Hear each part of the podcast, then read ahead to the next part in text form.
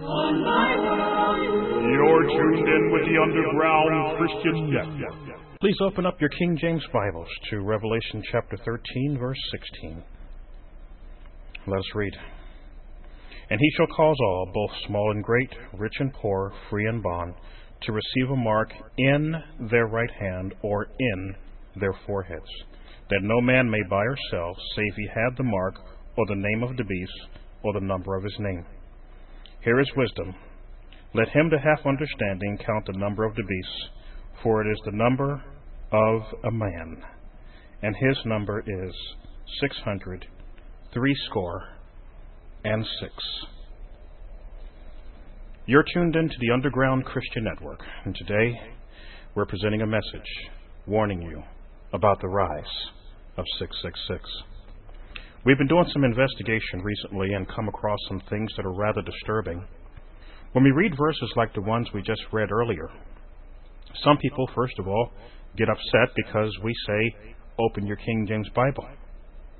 The reason why we stress the King James Bible is because of the way it's worded and because it is accurate in the way that it is worded. I want you to notice that it says the mark will be in the right hand or in the forehead. Most new versions have changed that to read the mark will be on the right hand or on the forehead. And this leads us to believe that many unsuspecting people are going to end up taking this technology because they're reading these counterfeit Bibles, which tells them the mark is going to be on the skin rather than in the body. The technology we're talking about is not something that's far down the road. It is something that is already here. It's here right now. Not only is it here now, but it is being implemented already. But it's being done quietly. The companies that are putting it together are being very secretive about this technology. They don't want the public to know all the things that this technology can do. And it's about time the lid gets blown off this. We may be able to slow this train wreck down, but we know we're not going to be able to stop it, for the Bible foretells these things will indeed happen. And the world will be plunged into a world of 666 technology, where people will not be able to buy or sell unless they have a mark in their right hand or in their forehead. What is this technology we're speaking of? Many of you have never heard of it. It's called RFID, Radio Frequency Identification. These are small microchips that has the ability to do a whole number of things according to their own companies and patents.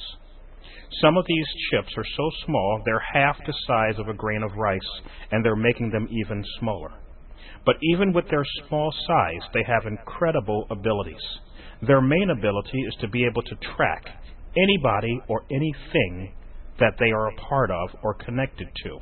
No matter where you go, anywhere in the world, you can be tracked if you have one of these items, which means your freedom is over. If you have one of these items, you can be tracked anywhere you go. The technology is being implemented very quietly by companies like Walmart, Target, and Gillette, just to name a few. They claim that it's for our own good. They claim that it's for inventory control. They claim that it's just another modern version of the barcode. But as you're about to hear in this two-part series, this is no barcode.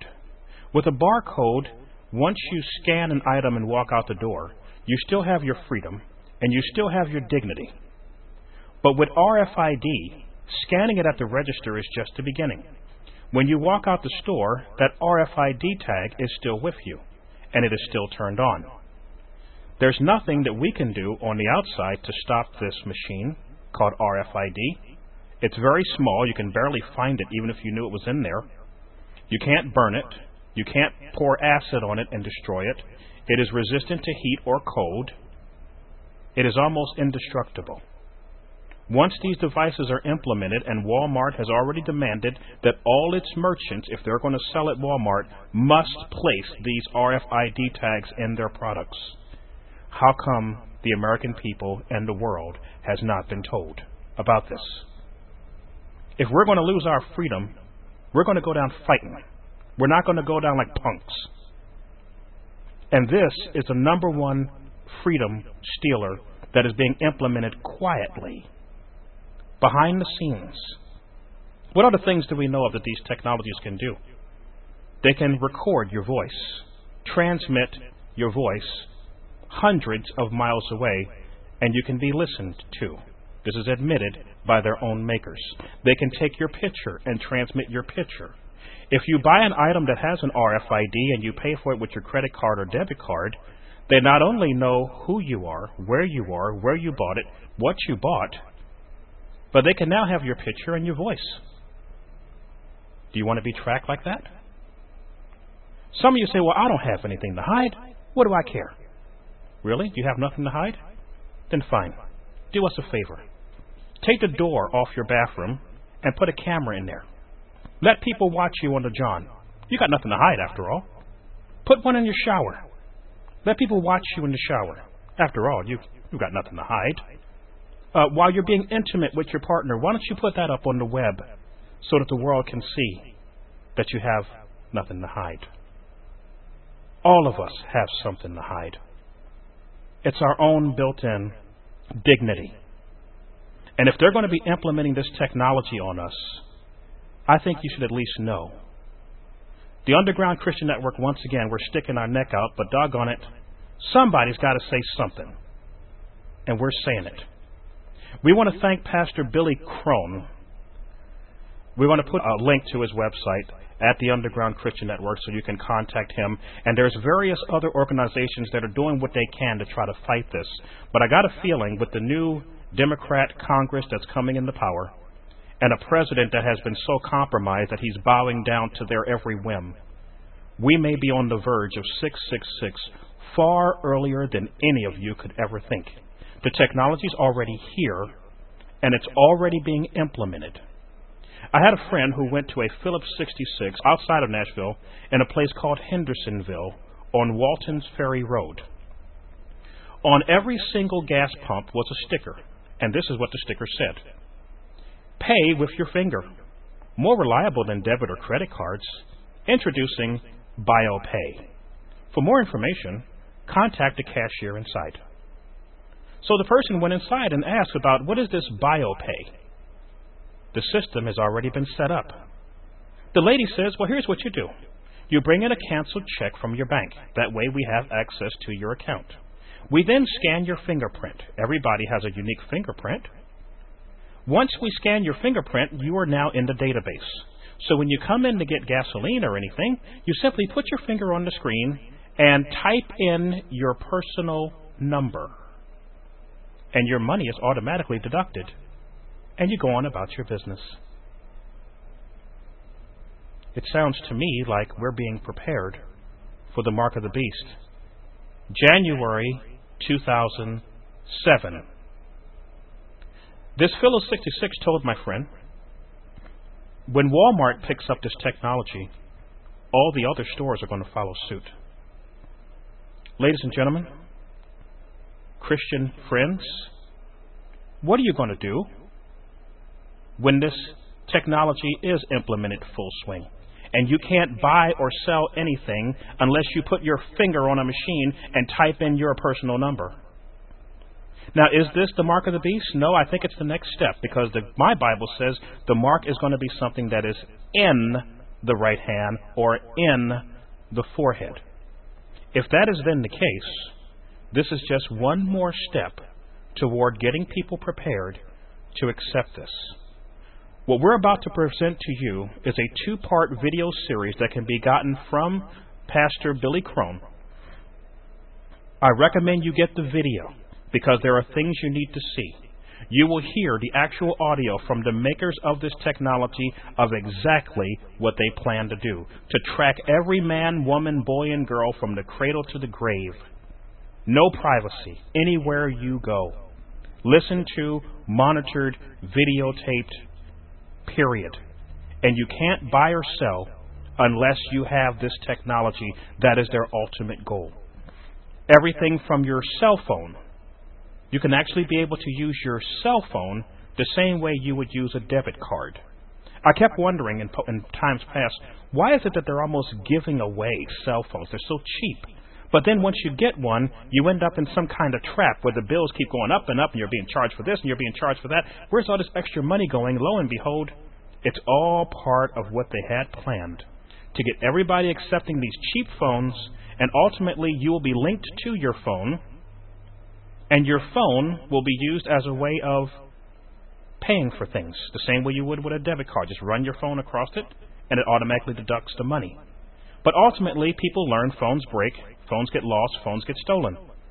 So people will, down the road, be willing to accept having a chip inside of them that will keep track of all their money, inventory, vital signs, and various other things. You'll hear it right from the own company's representatives. Their own videos, their own promotional videos, their own patents. Ladies and gentlemen, 666 is not down the road. 666 is at the door. Because Pastor Crone paraphrases the Bible during his message, we recommend you follow him with your King James Bible. And thanks for tuning in to the Underground Christian Network.com. About to see is not some science fiction scenario of the future. No, sirree. I'm here to tell you folks, it's present-day reality with today's technology, a technology called RFID. And maybe it's just me, and I think maybe after this study, you're going to come to the same conclusion, at least I have, and I really think that this technology is leaning towards the development of what the Bible calls the mark of the beast. Don't believe me? Let's take a look at this video, and you tell me yourself. Let's take a look. There is a sensor revolution underway that will soon change the way we interact with the physical world. Sensors are becoming dramatically smaller, vastly cheaper, and can be wirelessly connected, which means they will be scattered throughout the environment or on any object. What we're trying to do is show that there are a lot of small entrepreneurial efforts in the country that could make an enormous contribution to the war on terror. Let me give you an example. These are a pair of glasses so that if you were a customer coming to a counter at the airlines and you had a preferred card, they could pass that card through. The person wearing this would get a message back within 5 seconds that you were who you say you are on that card. There's a visual identification.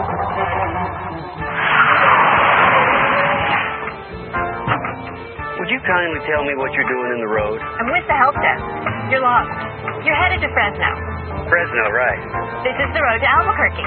How'd you know we were lost? The boxes told me. The boxes? RFID radio tags on the cargo. This system, unlike the barcode where you have the same number on every can of Coke, this system would actually create unique individual numbers for every single item manufactured on the planet. That has some pretty serious implications for consumer privacy. Law enforcement could leverage smart license plates to identify stolen cars more quickly and fine drivers instantly for traffic violations. Users can also check the status of their car, location, speed, and other performance factors through instant messaging applications or SMS phones. These features are particularly useful to rental agencies or parents of teenage children who are using the car. The Auto-ID Center is 3 years old now. We're a research project at MIT. Our mission is very simple. We want to create a single global technology that will enable computers to identify any object, anywhere, automatically, to sense the real world on their own, for the first time in history. Cats and dogs are way ahead of us in the game of chips. For years, a computer chip has been available to help identify Fluffy or Fido if they're lost and found. Now it's our turn.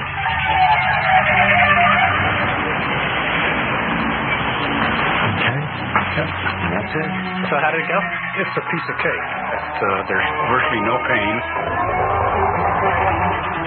And Nate can't wait to beat Chip. I'm ready. And you? I know you're ready. I'm really ready. Yeah. I'm looking for this peace of mind. Whoa. Now, folks, I don't know about you, but according to that video, this tracking device called RFID is not only apparently, as you just saw, not just apparently designed to be put on the outside of things, but on the inside of things. And what did you just see? The inside of people, right? Gee whiz, this is crazy. But that's not the half of it, folks. Did you notice the reaction of the people? Talk about crazy there. They were what? They were actually excited. They were just incredibly excited about receiving this implant into their bodies, right? I mean, can you imagine that? People actually behaving like that? Well, that's right, folks. For the discerning Christian, it should not be a surprise. Why? Hey, thanks for asking, Valerie. You're on the ball. Because, folks, the Bible informed us a long time ago that there would one day really come on the planet a device that could monitor and control people over the planet. And not only that, but specifically the people of that time would be excited and willing participants to have this device implanted into their bodies, just like you and I just saw. We are living in those days. And in case you're wondering, this device is what the Bible calls the mark of the beast. But don't take my word for it. Let's listen to God. Open your Bibles to Revelation chapter 13. Revelation chapter 13. If you find the dictionary, what do you do? Hey, that's right. Sandy, you're on the ball. That's right. Hang a left. That's right.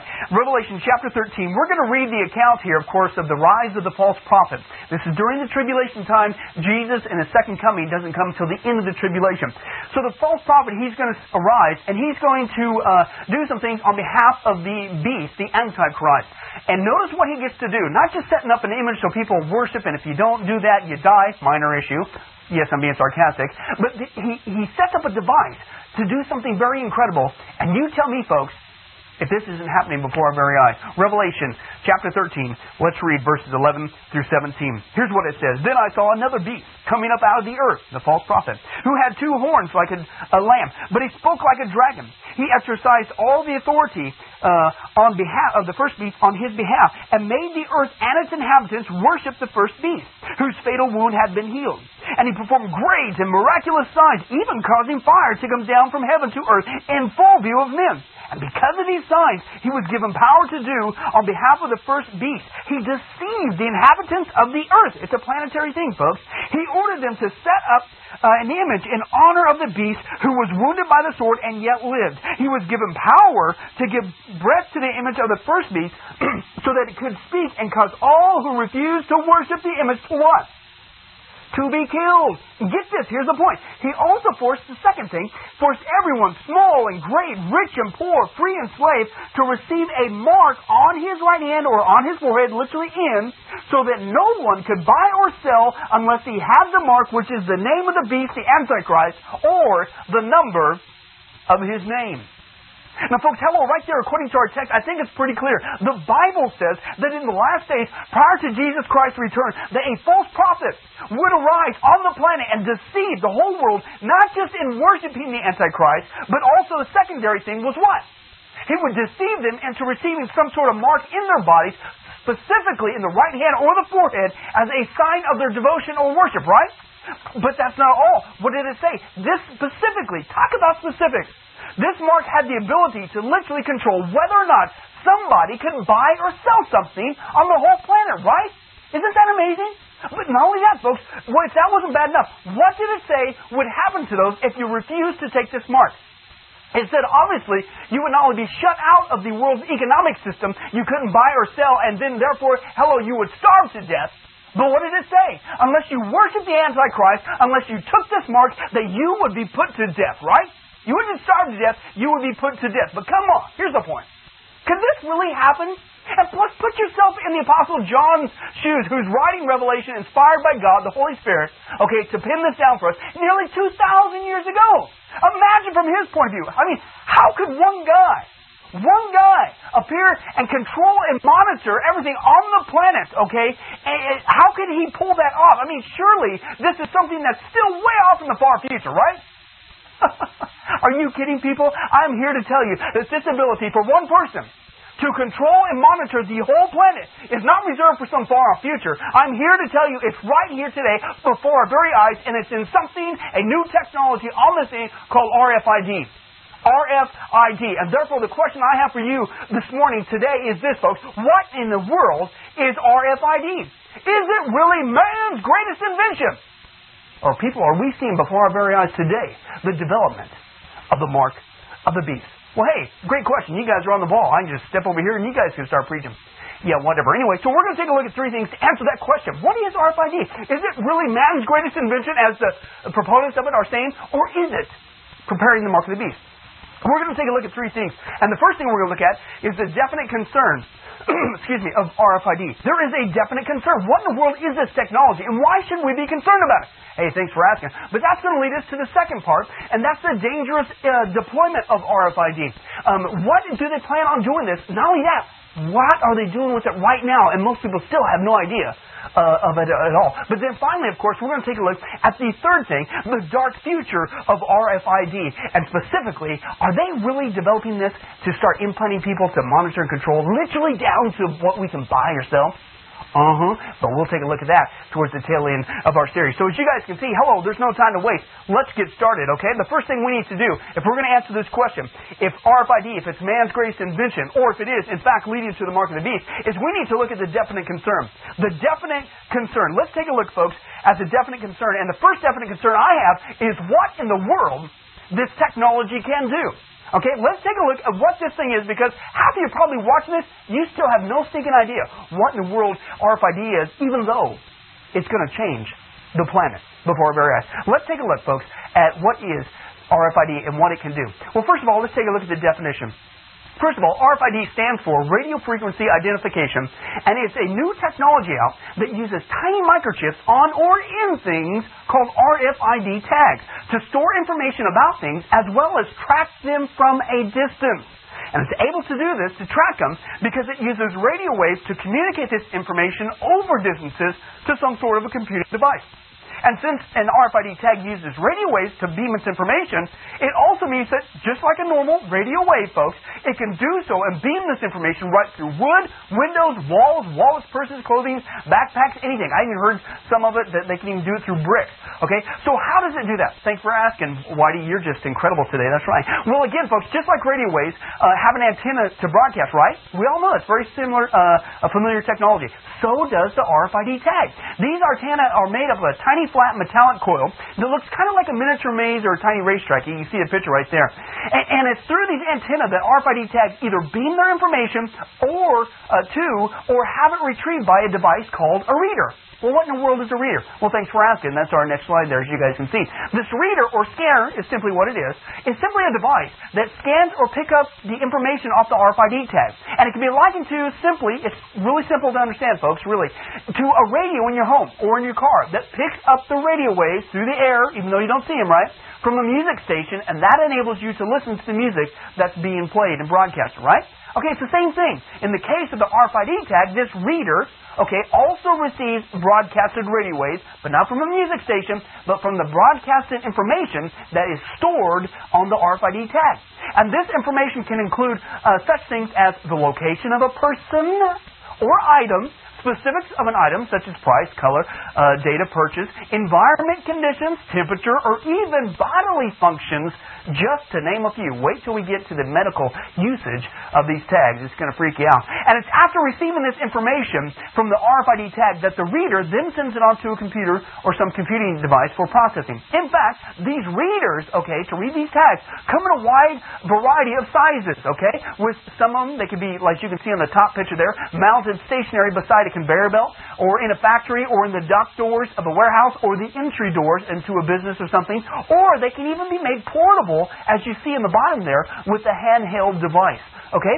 So what about the tags themselves? Thanks for asking. Once again, you guys are on the ball. You must be reading my notes. Just as the RFID readers come in different sizes and serve different functions, so do the RFID tags. Some tags are what's called an active tag, meaning that it has its own battery source that gives it the active power to beam this information to a reader over long distances. But other tags are called passive, meaning they don't have a battery inside of them and are hence passive in that they require energy from the reader to get its information off of it. And it's these active or passive differences in the tags, here's the whole point, that determine what's called the read range or the distance the tag can information, okay? For instance, the read range of a passive tag, the one without the battery, can be anywhere from only a few inches or up to even 20 to 30 feet away. That's all the closer you have to be to get the information off the tag. However, an active tag, the one with the battery, can send a signal, some of them up to a mile or more away, and in some cases can even transmit their information all the way to low-orbiting satellites. Whoa! But that's not all. Let's take a look at the sizes, folks. Believe it or not, one of the most amazing attributes of RFID tags is not just the storing of information and being able to beam it to a distance. It's in their tiny size as well. For instance, one of the smallest tags made by Hitachi is called the Moo chip. Isn't that cool? You notice it's not the chicken chip, it's the Moo chip. Whatever, wrong spelling, M-U, Moo chip, and it's only half the size of a single grain of sand. You can see the picture of that cell. No, that's not a dust mite. That's not the guy trying to clean his house. That's the little chip there on his finger. That's all the bigger it is. And that thing can monitor you and things all over the planet. In fact, folks, here's a video clip showing just how small and just how fast they can produce these tiny little monitoring devices called RFID. Let's take a look. It's from a group, no pun intended, it's called Alien Technology. Let's take a look. Welcome to Alien Technology, Center for the Development and Exploitation of Fluidic Self-Assembly. In here are thousands of 350 micron in a side nanoblocks. These nanoblocks are the approximate size of the nanoblocks that we're designing for RFID application. What you're looking at here is serial number 1 of the world's first fluidic self-assembly machine. This machine has the ability to assemble 2 million nanoblocks per hour. This 55,000 square foot facility, when fully facilitized, which will only take another 2 or 3 years, will be capable of producing 80 billion RFID per year. We worked very closely with our partners, like UPM RafSec, to figure out exactly what we could really do. And at about 10 billion tags per year, that's sufficient volume to be able to drive the cost of the tag down to about a nickel. Today, transponders are produced at a rate of thousands or tens of thousands per hour. We need to move to a level where we're producing or capable of producing millions and millions per hour. We're investing large amounts of money right now to develop the processes and the technologies which will enable us to meet the requirements of the Auto-ID vision and the vision of the consumer products companies. It will take a little time, but we're certain that we will hit our goals. Whoa! I bet you they hit their goal. But not only that, folks, I don't know about you, but those things are not only tiny as you just saw, but man, can they crank those things out or what? 80 billion a year is their goal, and as you're going to see later, it's going to be a whole lot more than that because they really want to cover the whole planet with these things. I'm not making this up. You will hear it for yourself. But that's not all, folks. Because of the tiny size of RFID tags, they can not only be placed on the outside of an object, but on the inside, totally out of sight, absolutely hard to detect. In fact, RFID tags are generally maintenance-free, they'll last almost indefinitely, and are resistant to harsh conditions like dirt or dust or moisture, and are able to withstand corrosive chemicals such is acid and survive, get this, temperatures up to 400 degrees Fahrenheit and more. But that's still all, folks. Let's take a look at the uses of RFID tags. Pay attention, folks. Believe it or not, with its unique abilities to store and or receive information and beam it over distances, okay, and be so tiny that companies are literally, I'm not making this up, literally planning on placing RFID tags on all products worldwide, to provide an instant and continuous monitoring of product location, tracking of inventory, and management of the entire global consumer supply chain. Don't believe me? Let's take a look, folks, at this next video clip from these companies showing the supposed incredible power, monitoring power, of RFID tags. And you tell me if they don't have plans to take this thing global on every product. You'll hear it for yourself. Let's look. The time factor plays a key role in the process of getting a product from its manufacturer to its point of sale, because time is money. RFID, Radio Frequency Identification, is a new technology that significantly increases the efficiency of this process chain. With RFID, data are transferred without physical contact. In addition, RFID helps positively identify shipping units.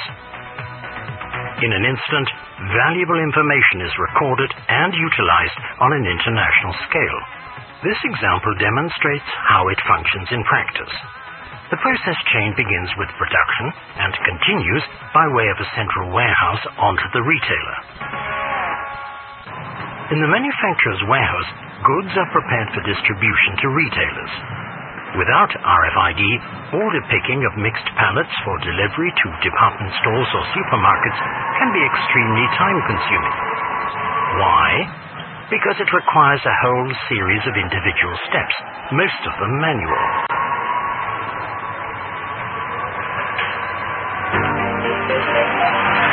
In future, processes that now have to be carried out by hand will function automatically based on RFID.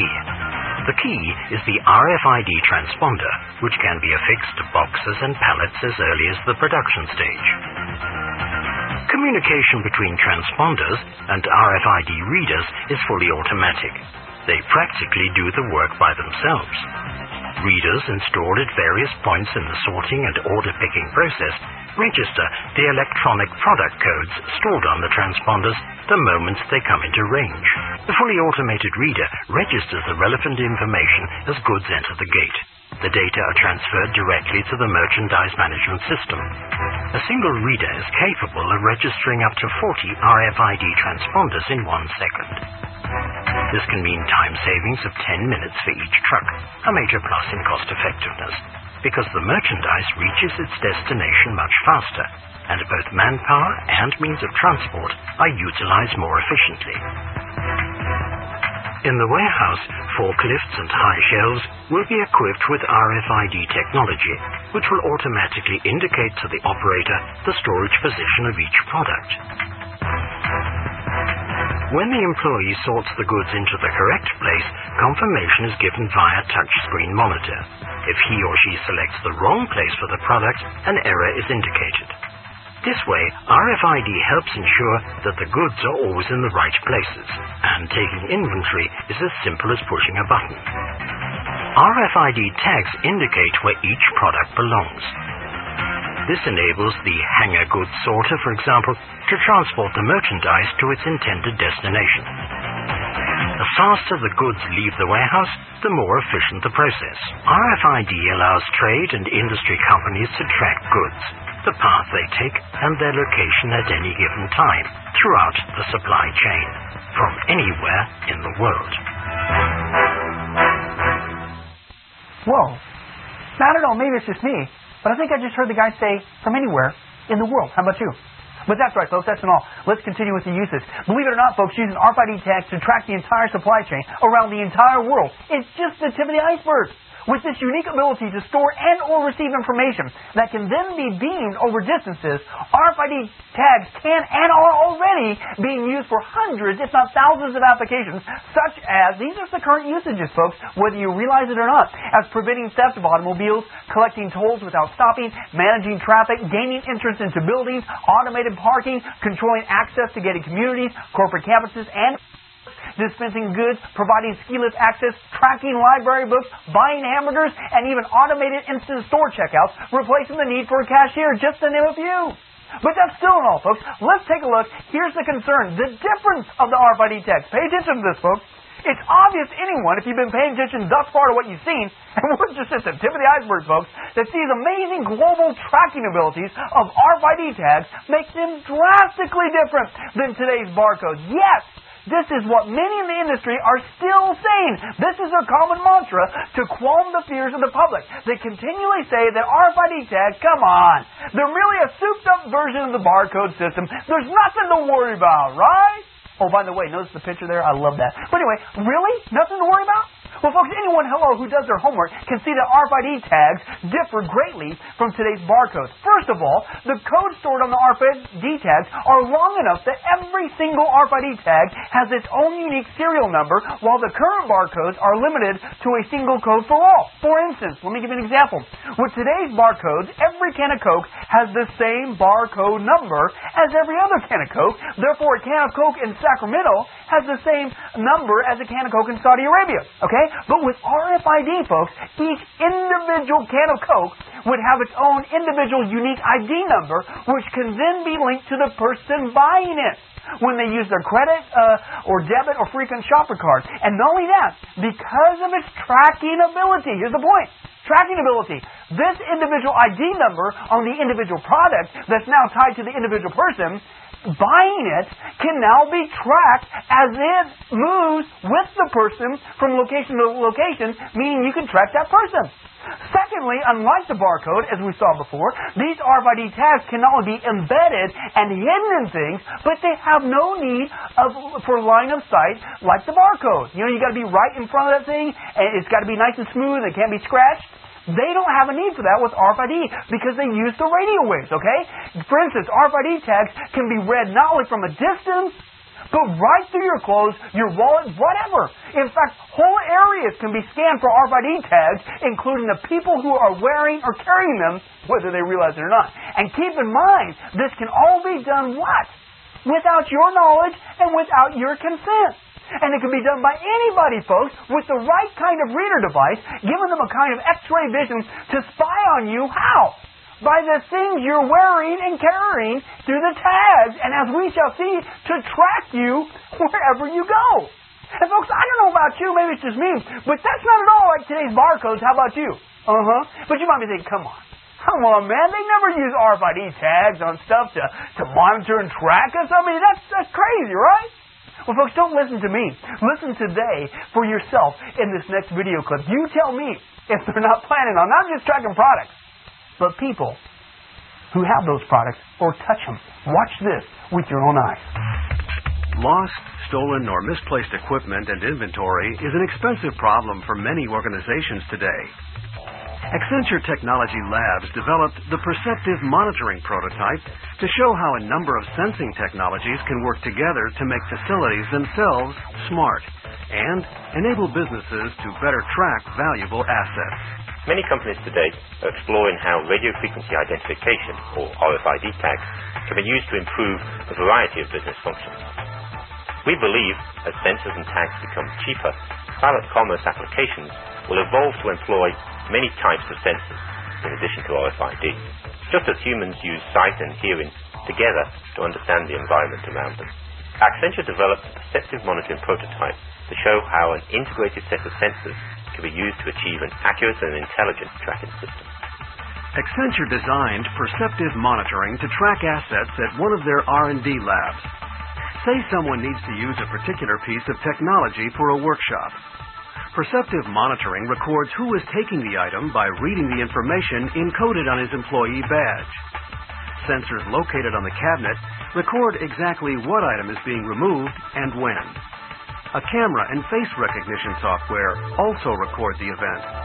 This is particularly useful since employees don't always wear their identification badges.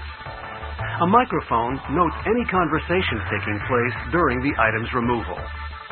The prototype captures all this information and summarizes it in an easy-to-use report.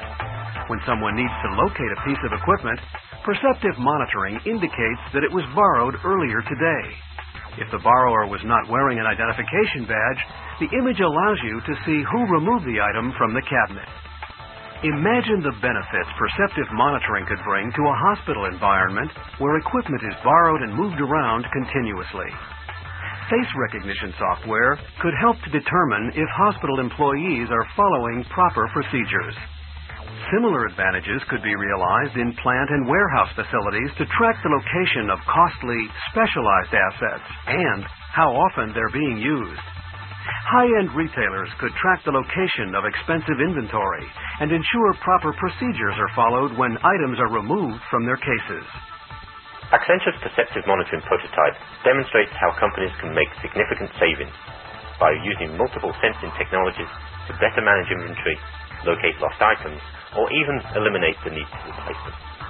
This prototype is part of Accenture's vision of the future, in which virtual and real worlds cooperate, allowing people to optimize physical assets as never before. At Accenture, we call this reality online. Reality online? I don't know about you guys, but I call that the reality of being tracked. And what do they call that? Perceptive monitoring? Excuse me, I call that person monitoring. Hello. And gee, folks, it does appear to me that companies really are planning on using RFID to not just track products, but people as well. You saw it for yourself. It all ties together, folks. And remember, here's the point. Because RFID tags are so tiny, They can be hidden and sewn into seams of clothes, sandwiched between layers of cardboard, molded into plastic or rubber, even in your shoes, and we'll get to that later, and integrated into consumer packaging, making it extremely hard to even find them, if you even knew they were there. How do you know where they're at? You don't. That's the problem. In fact, this technology is evolving so fast, folks, and has become so sophisticated that right now, RFID tags can be even printed, and meaning that the dot on a printed letter I can be used to track you. Can you believe that? The dot on a printed letter I could be the actual RFID tag there tracking you, and you have no idea. But that's not all, folks. Therefore, as you can see, folks, it could very well soon be next to nearly impossible to know whether or not a product or package contains an RFID tag, and thus whether or not we're actually being tracked. But that's not all, folks. Let's take a look at the history of the tags, okay? Here's the point. Even though RFID tags are still relatively new to most people, and some of you watching or listening to this, this is blowing you away. You've never even heard this before. The technology of RFID, though, it's not new, okay? Its roots stem as far back as World War II and the development of radar. And from there, during the 50s and 60s, lots of experiments were done with RFID, but the explosion of applications began to take off in the 70s and 80s, okay? It was here that RFID technology found its way into electronic identification systems, factory automation, and what? Animal tracking. They'd never do that with people, would they? Hey, Whitey, stop being sarcastic. Yes, animal tracking systems, to name just a few. But it wasn't until the 90s, folks, that RFID tags truly began to take off with their usage in electronic toll collections. This is what really got it going popular, such as EasyPass, where vehicles equipped with an RFID tag could pass through a toll collection at highway speeds, unimpeded by a toll plaza or barriers, and have the fee automatically deducted from their account. Then, RFID became even more popular when the auto industry began to use it in car keys to control engine starting or vehicle access. Many of you guys already have that today. It's utilizing RFID technology. Then various financial institutions, they picked up on RFID and embedded it into cards and other things like little key fobs and other things like that to automate the purchase of gas or other items. We'll get into that later, specifically how it ties into the buy or sell. Ooh, where have I heard that before? Hey, that's right, Revelation. And today, what's helping fuel this mad dash usage of RFID in all things, all over the globe, is not only the planned usage, folks, from some of the biggest retailers and industries around the world, but specifically what's helping fuel it are the mandates from Walmart right now, from Walmart and the United States Department of Defense, requiring that all their suppliers are to have RFID tags on all their shipments right now. Okay? And since there are hundreds of suppliers come from all over the world, these mandates for RFID tags are having a global effect. In fact, Walmart recently said that they are on track to have this technology, RFID, at 13 distribution centers and up to 600 stores by October 2005. Oh, wait a second. That's already passed, hasn't it? How many guys knew that? Uh-huh. And more than 1,000 stores and clubs and distribution centers are using RFID tags by the end of this year, 2006. And speaking of global effects, folks, RFID technology has grown so much, so fast, that there's an actual organization called EPC Global that really is determining, hence global, determining the international standards for the use of RFID in the identification, get this, of any and every item in the entire supply chain, anywhere, at any time in the whole wide world. And not so surprisingly, folks, the board, the people behind who are funding EPC Global, includes representatives from Gillette, Procter & Gamble, Walmart, Hewlett Packard, Johnson Johnson, Checkpoint Systems, Auto-ID Labs, just to name a few, a bunch of government institutions as well. As we shall see, folks, these and many other huge corporations and government agencies are actually envisioning a day. I'm not making this up. You're going to see it from their own lips here in a second. When every day, this is what their vision is, when one day every single item, product, and person on the face of the planet is being tracked with RFID. But you might say, hey, come on, man, you really got off the edge, man. I'm telling you, somebody must have was eating chicken and they got too close to the fumes, got all over you or something. You're all messed up, right? Wrong, folks. This is serious. These people really are serious about identifying and tracking any and every item on the globe. They really are, okay? I mean, I know it's got to be the craziest thing I've ever heard is what you're saying, okay? But don't listen to me, folks. Crazy or not, listen to these people for yourself. In this next video clip, straight from the horse's mouth, you tell me that they're not planning on tracking everything on the globe. Let's take a look. very, very exciting to take something that was apparently impossible and make it possible. What I find extremely exciting about this is that it's a revolution which comes very silently. Our goal is to connect computers to the real physical world, to the mechanical world. The fundamental capability of having your machines sense the world around them opens the door on a whole new world of possibility. The end game of the Auto-ID Center is to have one common set of standards that are based on end-user needs that can be applied ubiquitously around the world. The key contribution of the MIT Auto-ID Center is the realization that everything can be labeled with tolerably small amounts of data on the label. It's the beginning of a new journey, the journey to understand what comes next after the barcode. The electronic product code is a numbering system. It's kind of like an internet protocol IP address on your computer, except that here we're trying to number not just computers but inanimate objects. Somebody like P&G and Unilever sell products in Asia, in Europe, in America, South America. So for them, it's really important that there is one single system that they can use everywhere in the world. For me, I'm excited because we might be fundamentally changing the way in which not only manufacturing today operates, but we might actually be redefining the entire manufacturing supply chain full stop. It's like suddenly something new is possible in the world, and that's very, very exciting. As is bringing together all these diverse companies and having them work together as a team. As a world market leader for silicon solution RFID, Philips would like to be part of creating a new market for billions of chips in the retail supply chain. There aren't many technologies that have the opportunity to revolutionize the way you do business. This is one of them. Basically, what we are working on is in developing RFID applications. In particular, this is a smart shelf, which primarily is used for real-time inventory and out-of-stock prediction, and at the same time, it also predicts when somebody is trying to steal something from the shelf. Each one of these packets have a unique tag on them. So I'm going to take three products off the shelf.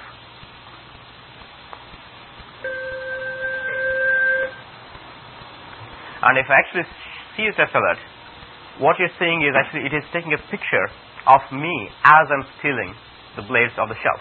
The system is watching me.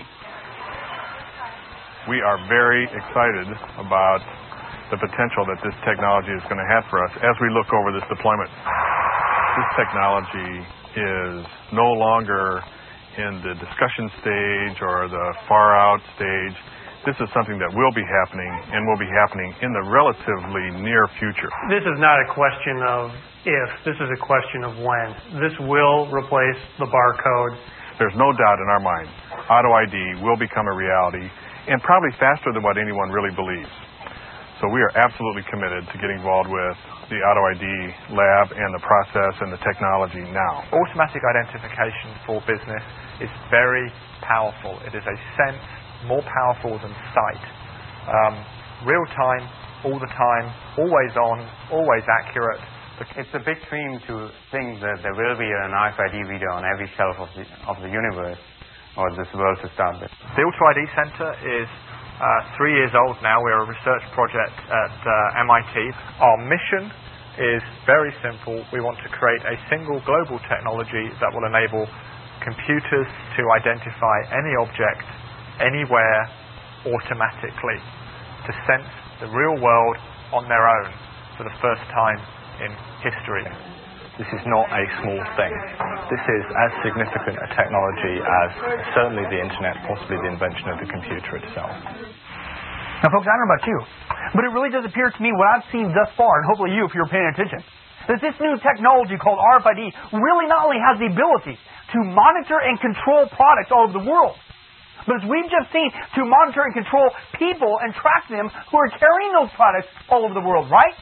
But that's not all, folks, unless you think this is, again, some sort of wacky conspiracy theory, okay? You just heard for yourself, okay? That's precisely what these corporations are trying and planning on doing, right? They're going to track everything on the globe. You just heard from yourself, from several of them. And maybe it's just me, folks, but I'm kind of thinking that's something to be just a little bit concerned about. How about you? But that's not all, folks. That brings us to the second definite concern of RFID, not just what this technology can do, That's what we're seeing in the beginning of it, folks. You're starting to hopefully track along with me. The second concern is what these corporations will do with this technology. But here's the problem, folks. The moment you try to confront the industry with your definite concerns about this new technology that they will be using, you heard them say it, folks, this will be happening in the very near future, a lot sooner than people think. You heard it from straight from the horse's mouth. But every time you try to do that, they come back with these onslaught of excuses. Say, come on, there's nothing to worry about. These people who are saying there's dangers in RFID, they're just alarmists. There's nothing to be afraid about, nothing to be concerned, right? Really? Well, folks, I don't know about you. Let's take a look at their excuses they're giving, the rationales why we don't need to be afraid. And you tell me if there's nothing at all to be concerned about when you hear for yourself from their mouths what these corporations are planning to do with this technology. We began a journey in looking at three things to answer that question, and the first one was, hello, the definite concern of RFID. And the first definite concern we had with it, hello, was what in the world this technology can do. There's some serious concern with that. And if you were tracking with us, we saw, hello, a couple things about RFID.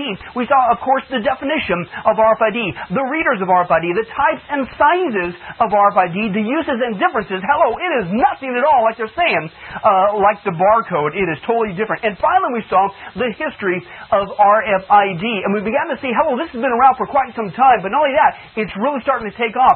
And it's going to change the planet. And hardly anybody knows what it is. And it was based on that information. We just took a look at the facts, folks, is that it was clear that this new technology called RFID not only has the ability to monitor and control the products all over the world, but what?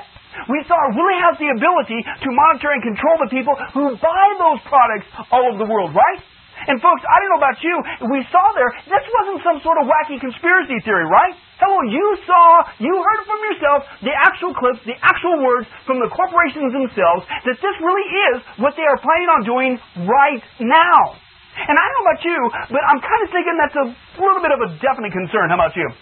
Hey, that's right. You guys are on the ball. You guys, you're just incredible. That's right. But that's right. You know me too well. I'm still going, so there's got to be more. And there is. This brings us to the second definite concern about this RFID technology, and not just what this technology can do, but more importantly, what these corporations will do.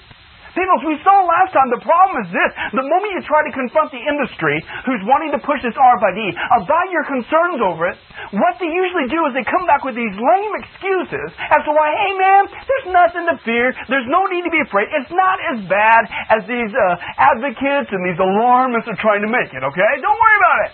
Really?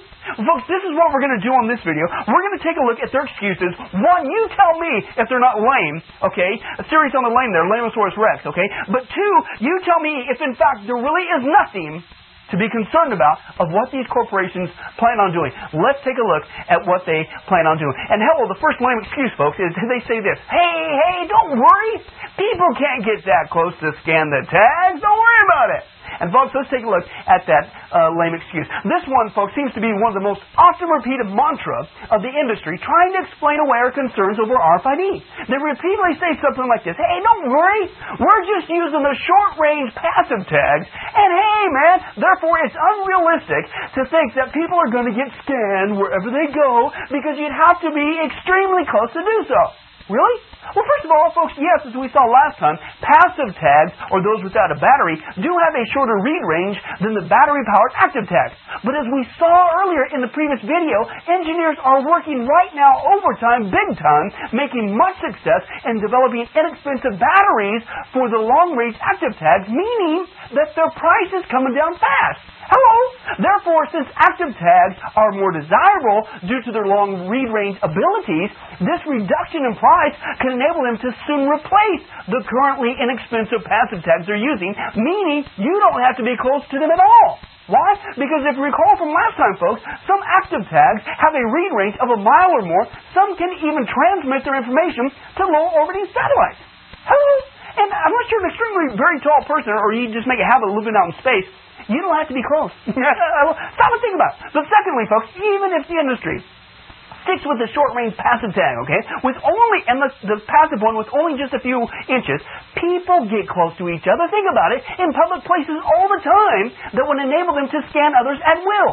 For instance, folks, look at a picture. This happens all the time. People get close to each other in grocery lines, on the buses, the subway, at movies, restaurants, sporting events, shopping, etc. And since we've already got a whole group of criminals who prey on getting close to you and I in order to steal something called what? Pickpockets, right? They're commonplace. Hey, it's not hard to imagine then how this common closeness could develop into a whole new technological breed of criminals. Today we got pickpockets. Maybe tomorrow, folks, we're going to have scan pockets, right? But again, finally, folks, even if the industry sticks with these short-range passive tags, not all passive tags have a small read range. As we saw in the last video, folks, they can have a range, yes, from just a few inches, okay? But you can still get close to people all the time. But they also got a range up to what? Up to 30 feet, giving people plenty of room to scan them from a distance. We can't get that close to be scanned? Folks, I don't think so. That's a lame excuse. But that's right. That's not the only one. The second lame excuse, in my personal opinion, that's right, is people won't get their own personal scanners, okay? People won't get their own personal scanners. Don't worry about it. Really? Let's take a look at the facts. This is another common reply to the industry in that scanners or readers for RFID tags, they're just way too expensive, and therefore only companies and businesses will be using them. So come on, public. There's no need to fear being scanned while you're out and about by the average Joe for invasive purposes, because scanners aren't going to be that commonplace. They're way too expensive, right? Well, folks, let's take a look, okay? Well, yes, some scanners are still, at this time of this recording, quite expensive, but prices for scanners, just like the prices for the RFID tags, they're dropping as fast as the technology continues to take a hold. But secondly, right now, folks, you don't have to wait for a reduction in price. Right now, companies already have produced low-cost RFID readers for the average person. For instance, check it out for yourself, folks. You can right now buy a computer program called RFDump, heavy on the dump there, that's right, which will allow anyone to read and what? Reprogram the data on the tag. That's a whole other issue we don't have the time to get into. Not just read it, folks, you can change the information on that. How would you like that to happen if that was in your passport or some sort of identification card that we're going to see later that is coming down the pipe? Ooh, dangerous. Hey, but that's not all. This program, RFDump, was developed by a guy named Lucas Grunwald. There he is right there in the picture, who said that, actually that's not him, that's a picture of him, but anyway, who said that consumers could use his program, get this, to detect RFID tags and protect themselves. Sounds great, thanks Lucas! The only problem was, as Lucas admitted, well, gee whiz, it also means that others could use it for criminal purposes. Oops. But that's right, folks. Just in case you're one of those guys, you don't know how to install a computer program, you can get a PC card that turns your PDA into an RFID scanner that sends the information to any Windows-based application. And just like the RFDump program, folks, this PDA scanner also has the ability not just to read, but to encode or put information on the tag. In fact, St. Clair Hospital in Pittsburgh has already been using the devices to enable their nurses to use their PDAs to scan patient RFID tags for identifying the patient or for the administration of medicine. Or that's right, maybe you're one of those folks who don't like carrying around a personal digital assistant all the time. I had to spell that out for those who are not hooked on acronyms, PDA. But anyway, that's right. Hey, that's right. Good news, folks. Now you can use your cell phone to read RFID tags. Right now, the world's largest cell phone provider, Nokia, has developed an RFID phone reader that enables you to scan RFID tags remotely and transmit the data via your cell phone. That's one of the models. It's called an accessory. You can buy it today. Which, by the way, folks, one of the envisioned purposes they stated is to use this phone to scan people and their belongings as they walk past on the street. How could you do that if the tags aren't still on it? Yeah, wait till we get to that lame excuse in a little bit. In fact, folks, it appears that many in the industry further envision a time when cell phones, coupled with this kind of technology, will become a kind of universal remote control, as is seen and admitted in this following video clip. Let's take a look. Imagine using your cell phone to buy a can of cola from a vending machine without making a call or using a mobile communications network. In a project called Bluetooth Mobile Service Link, Accenture has explored just such a scenario. When someone nears a vending machine, it senses the phone's unique ID and pushes a menu to the screen. If the person's thirsty, he can simply choose from a list of drinks. Since the vending machine is connected to the internet, the purchase can be charged directly to an account with a third-party payment provider, such as QPass, which is then consolidated into a monthly bill. Now imagine having the same convenience when shopping for groceries or paying a fee at a parking lot. This is all possible as Bluetooth becomes widely available. cell phones will turn into universal remote control. What? What did you say there? That's right, cell phones will turn into universal remote controls. And we ain't seen the last of it, folks. Wait till we get to the economic section of what they're going to do with RFID and money. Wait till you get to that. But anyway, that's not all, folks. If a cell phone's just way too bulky for you, then right now you can even get a bracelet that acts as an RFID reader. Get this, man. Researchers from MIT have developed a hands-free, eyes-free system that allows people to find information about what? RFID objects. This system, check it out for yourself, is called Reach Media, and it consists of a bracelet that reads RFID tags in the object a person is holding. It also uses a cell phone to connect to the internet and plays sounds when the objects are recognized, as well as provides audio information about the object in hand, all from the tags. But that's right, for those of you who you've got a lot to scan in a short amount of time, that's right, we're here to help you out, at least this company is. A South African company has recently come out with what's being called RFID radar. Get this, man. This reader has the ability to scan a whole area, just like a radar, and detect both active and passive RFID tags simultaneously. And because it acts like a radar, this device can scan both kinds of tags from a whole crowd of people, allowing them to locate objects quickly and accurately. And what makes this reader doubly unique, folks, is as we saw earlier, in previous readers, the read range of passive tags, yes, can be as low as a few inches, but up to 30 feet, okay? But get this, because this has got a powerful device, okay, that sends out a bigger frequency, a stronger power to pick up the tag, this device can scan current passive tags over tens of feet, get this, and will soon reach over the 300-foot range with what? The passive tags. The ones they say, don't worry, you got to get so close. Oh, and by the way, their goal is to have, you can check it out for yourself from the company, their goal is to have the cost of this RFID reader as low as what? $100. What? And people won't be getting scanners, so don't worry about it. Are you kidding? You can get them today, folks. But that's all. The third lame excuse is that this, hey, man, people, don't worry about it. If you're concerned, we'll just have the information encrypted. You know what I'm saying? Well, let's take a look at it, folks. This is yet another popular comeback in the industry to qualm our fears over RFID. And they say something like this. Okay. So even if a person can scan another person, they get their hands on a scanner, okay? Don't worry. The information on the tag is going to be encrypted to ensure your privacy. Really? Well, again, let's take a look at the facts. First of all, since RFID is a radio frequency device, then it follows. It's simple, folks. Its radio frequency can be disrupted just like any other radio wave signal, right? For instance, here's what happened. In 2004, Elgin Air Force Base in Florida began testing its new mobile radio system using radio waves akin to the technology of the RFID. And the only problem was that in doing so, they accidentally jammed the garage doors in several communities operating on the same radio frequency. And as a result, homeowners living near Elgin found themselves locked out, inconvenienced, and puzzled when suddenly their garage door openers went haywire, forcing them to open them manually until the situation was resolved. But RFID tags, folks, can only be disrupted in theory. Okay, as we just saw, that could happen. Here's the point, folks. They've already had their encryption broken in reality. Pay attention. This was demonstrated by a team of graduate students at Johns Hopkins University in early of last year, 2005. They successfully cracked the encryption code used on what? RFID-enabled car keys that are supposed to only allow the person with the RFID key to start their car. Get this. The student said, here's what the direct quote, all that will be required to steal a car with this RFID car key, it's supposed to be encrypted and secure, is a moment next to the car owner, scan it off, to extract the data from the key, less than an hour of computing, a few minutes to break in and feed the key code to the car, and to hotwire. That's it. Piece of cake, according to them. And by the way, this is the same RFID system that's being used right now by Ford, Nissan, and Toyota in their millions of vehicles. And the Johns Hopkins researchers say that if other radio frequency ID systems are just as vulnerable as this, then, quote, the new field could offer far less security than its proponents promise. What? It's going to be encrypted, don't worry, nobody can get it. Are you kidding me? That's a lame excuse. But that's right, that's not the only one. The fourth lame excuse is, hey, don't worry then, okay? People will have the tags disarmed, okay?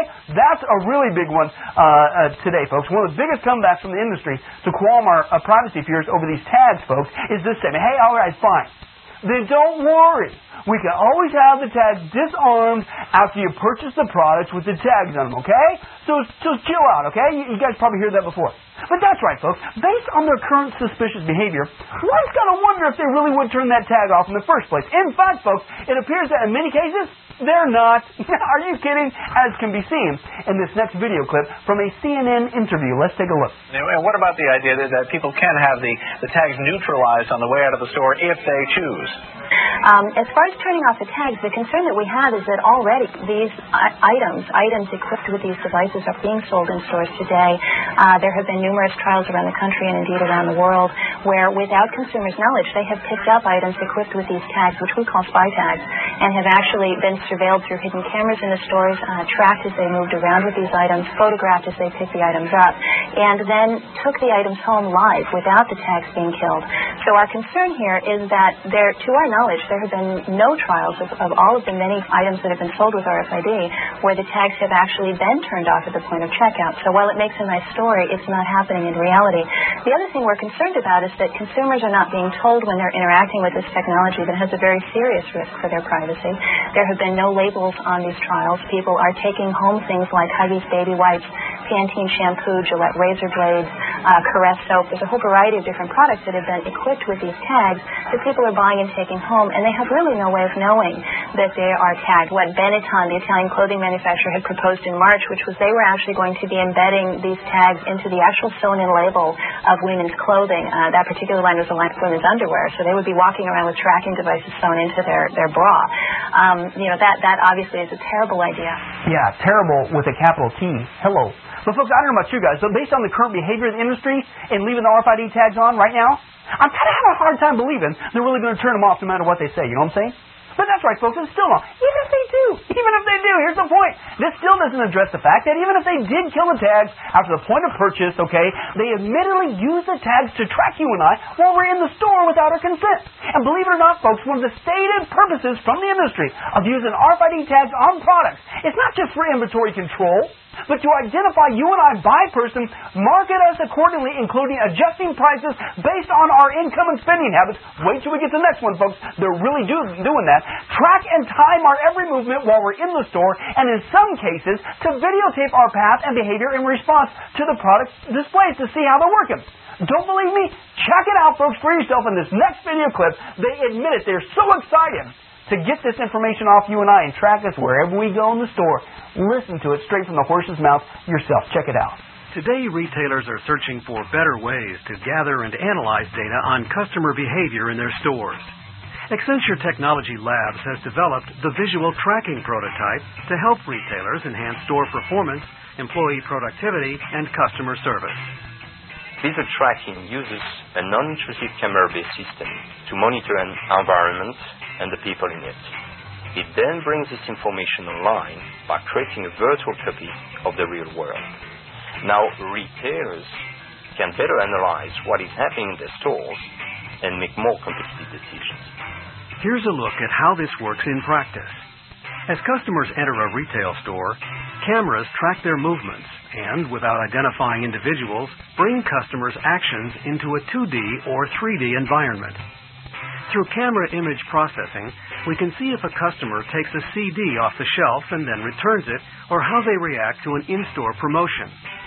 This information is captured in the database, so that visual tracking can later analyze customer statistics from a specific area of the store and even combine it with information about product movement gathered through RFID tags to gain insight into the behavior of a single shopper or group of shoppers. Accenture visual tracking can help retailers better understand customer traffic patterns, how store layouts can be improved to drive sales, how in-store advertising affects purchasing behavior, and how much time employees are spending with customers. This insight could be useful for retailers as well as product manufacturers. Whoa.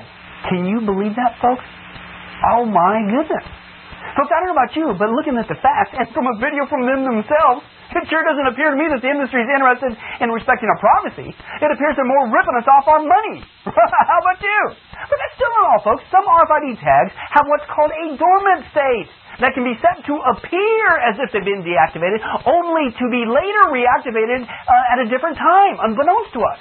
And finally, folks, even if the TAS was killed, the deactivation process does nothing to the unique individual serial number on each of the tags, okay? And this number can not only still be linked with the product, but it can be still combined with database information. Wait till the next series. Wait, oh, that's a whopper. It can be combined with database information so as to link it back to the purchaser of the product. And by the way, folks, this unique serial number that does not get terminated can still be read up to 5 feet away. What? But that's right, folks. I'm not the only one who thinks the industry will either leave the RFID tags on and or figure out a way around this consumer scare, okay? The plans to do so are indicated in their own words. Check it out, folks. For instance, MIT's Auto-ID Center. How about that for a logo? Identify any object anywhere automatically. That's right. Anyway, they said this. Theft will be drastically reduced because items will report when they are stolen, their smart tags also serving as a what? A homing device toward their exact location. Now, wait a second. How could they do that unless these tags were still somehow readable? But that's right. Even more blunt is the IBM patent, 2005-007, must have been a James Bond fan, 33417 states, quote, "It is desirable to continue utilizing the RFID tag as a what? A data transponder without destroying the tag or deleting its data memory after an item containing the tag has been purchased at the point of sale." Now, folks, you look at the fact, you look at their own words. It sounds to me somebody sure wants these tags on, no matter what in the world they're saying to you and I to the contrary. How about you? That sounds like a really lame excuse. We'll just, turn the tags off. I think somebody's got some different plans. But that's not the only lame excuse. The fifth lame excuse is that promoters of RFID, hey, we can be trusted. Don't worry about it. That's right, dumb and dumber. Pull your hair out and pull your ears out, too. Anyway, that's right, folks. It's as if what you've heard thus far was not bad enough. Many in the industry also come back with this unbelievable response. I mean, how naive do they expect us to be? They say, hey, don't worry. You can trust us. We're just using RFID to better serve you, the customer, and we only have your best interests at heart. All right? Again, folks, pay attention to that picture you can see there with the little tail coming out. Yeah, whatever. Anyway, well, first of all, let's take a look at the facts, folks. There's already been several unreliable occurrences with RFID tags, making them quite untrustworthy. For instance, it's already been demonstrated that errors can be made with the tags and the readers reading them. Here's an example. For instance, NCR Corporation has run RFID automated checkout pilots for supermarket scenarios in which shopping carts pass by an RFID reader to tally all the goods. Just, in just a couple seconds, they can get all the goods, all right? Hey, sounds neat. Well, here's the problem. What they found out was that without due care, a shopper could, actually end up paying for some of the groceries of the person behind them. Hey, worked out great for them. And not only is this RFID system not always 100% trustworthy, but apparently, folks, neither are the corporations who are implementing it. For instance, this dishonest behavior in using RFID technology was recently developed and demonstrated by the Gillette Corporation. Get this. In its RFID pilot program, one of them, they conducted what was called a smart shelf test at a Tesco supermarket in Cambridge, England. And believe it or not, folks, they automatically and secretly photographed shoppers taking RFID tag Gillette razors off the shelf to see, of course, if it could be used to deter shoplifting. But that's nothing, folks. In another study uncovered by the Chicago Sun-Times, shelves in a Walmart store in Broken Arrow, Oklahoma, were equipped with readers not only to track the Max Factor Lipfinity lipstick containers. Whoa, say that 5 times real fast, Whitey. Stacked on them. Not just that, but they then watched the shoppers in action using webcams on the shelves and viewed their behavior 750 miles away by Procter & Gamble researchers in Cincinnati, Ohio, so they could tell when lipsticks were removed from the shelf. And they did it over a 4-month period without telling anybody. They're respecting our privacy? Mm-mm. Then that wasn't bad enough, folks. In January 2004, a group of privacy advocates were invited to the Metro Future store in Germany, where an RFID pilot project was being implemented, and they accidentally discovered that the Metro Payback customer loyalty cards, the cards you get in the grocery store they give you, okay, had RFID tags with the customer's ID in them. Totally unknown to the customer. And the whole point of getting together, despite the assurance with Metro, they were given these assurances that no customer identification data was being tracked and that all of their RFID usage was clearly being disclosed. Oops.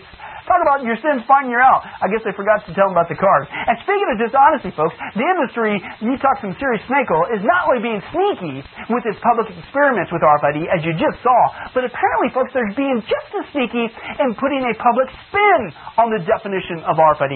For instance, folks, after an early consumer poll was taken, I think it was way back in 2002, by the industry about using RFID, what they found out, the biggest concern consumers had was the fear that they'd be tracked with RFID through their clothing, spied on by corporations and governments, and taken advantage of by thieves. So the industry leaders, did they take that to heart? And are you kidding? Pay attention. So the industry leaders came with a new tactic. They said, and I quote, discussing any benefits or using rational arguments is largely ineffective and is perceived as spin. Once consumers are concerned, they remain concerned no matter what we tell them. So here's actually what they came up with to combat our concerns. Get this. They said, quote, the best communication strategy appears to be, liar, liar, pants on fire here, to be positioning the technology simply as what? An improved barcode, when they know full well, folks, it's not, and that is extremely dishonest. It is not at all like that. But they found that that's what works on us. Just keep telling that mantra over and over again, even though it's a lie. But that's not all, folks. This controversial dishonest behavior of corporations using the tracking abilities of RFID became even more fueled when a public relations document was accidentally found and exposed called this, Auto-ID Consortium Public Relations Campaign. Accidentally somebody came across it. Oops, talking about, again, your sins finding you out. Here's what it stated, folks. It was all designed, that document, to, quote, ways to neutralize opposition, and said how corporations would get consumers to resign, quote, resign themselves to the inevitability of it, period, while merely pretending to address our privacy concerns. Actual document from themselves. And we're supposed to trust these guys? And they got our best interests at heart? I don't think so, folks. That's a really lame excuse. Liar, liar, pants on fire. But that's right, folks. That's still not all. The sixth lame excuse they got is they say, hey, man, promoters of RFID, we ain't got no tracking plans. What are you guys talking about? You guys are whacked out. Well, let's take a look at the facts, folks. As if the shady and dishonest behavior of corporations and entities using RFID to track and monitor people wasn't bad enough, what you've seen thus far. No amount, folks, of media spin could hide their true intentions, as is seen in the RFID patents that they've already filed. Proof is in the pudding. Let's take a look. For instance, Bank of America has an actual patent out. You can check every one of these out for yourself, folks. This is real. It's not science fiction. Bank of America has a patent out for RFID, what's called the System and Method for Interactive Advertising, and they combine it with another one called a Crowd Identification Device. And it's designed to scan the RFID tags on the things that people are wearing and carrying. Now, wait a second. How can it do that if the tags are turned off? Oops, I guess you're not supposed to think about that. In order to pinpoint and identify them. Get this. Believe it or not, this patent goes on to describe a system very much like in the movie Minority Report, in which people who come near a kiosk or other advertising venues are immediately recognized by the RFID tags they're wearing or carrying, or in things like key fobs or cards or other RFID-enabled items on them. Then the system captures video images of the consumers near the display, recording, folks, physical characteristics, physical appearance, face, iris, and retinal characteristics to be processed by the crowd evaluation device. So why in the world would Bank of America want a device like this? Why, that's right, folks, to get you and I to give them more of your hard-earned money. That's right, folks. Believe it or not, you can check it out for yourself. The whole stated purpose of this patent is to personally identify you so they can bombard you with personal ads targeted towards your personal interests, preferences, or demographic wherever you go. Just like in the movie Minority Report. Don't believe me? Check it out, folks, from the actual patent. Listen to yourself. This is the actual patent. Quote, there is a need for a public advertising and announcement device that has the ability to identify specific individuals or groups of individuals who come into contact with the device. The ability to collect, gather, and use personal information about those individuals or groups to select and present more interesting targeted ads and announcements. Can you believe that? But that's still all, folks. That's right. Who could forget Procter & Gamble's patent called Systems and Methods for Tracking Consumers in a Store Environment? That's pretty blunt, isn't it? Anyway, here's what it is. RFID readers will be placed in store ceilings, floors, shelvings, and displays, reading RFID tags on both carts and individual items.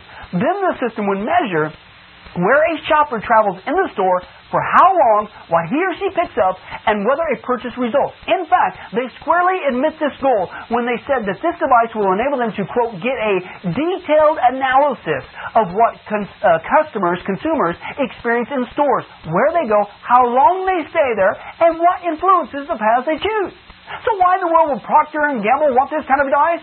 Hey, that's right, you're catching on, to bilk us of even more of our cash. They state, here's an actual quote, actual tracking of consumers in store, what? Tracking of consumers in the store environment generates much more substantial information that can be used to effectively direct consumers to what? To higher profit margin items. It's all about the money. And this completes part one of The Rise of 666, a message by Pastor Billy Crone, presented here on the undergroundchristiannetwork.com. We hope that you will take and download part two of this message so you can learn more about this technology that they're using to track the world and prepare the world for 666. We hope this information is informative to you, and we hope that you'll continue to stay tuned. To the underground Christian Network.com.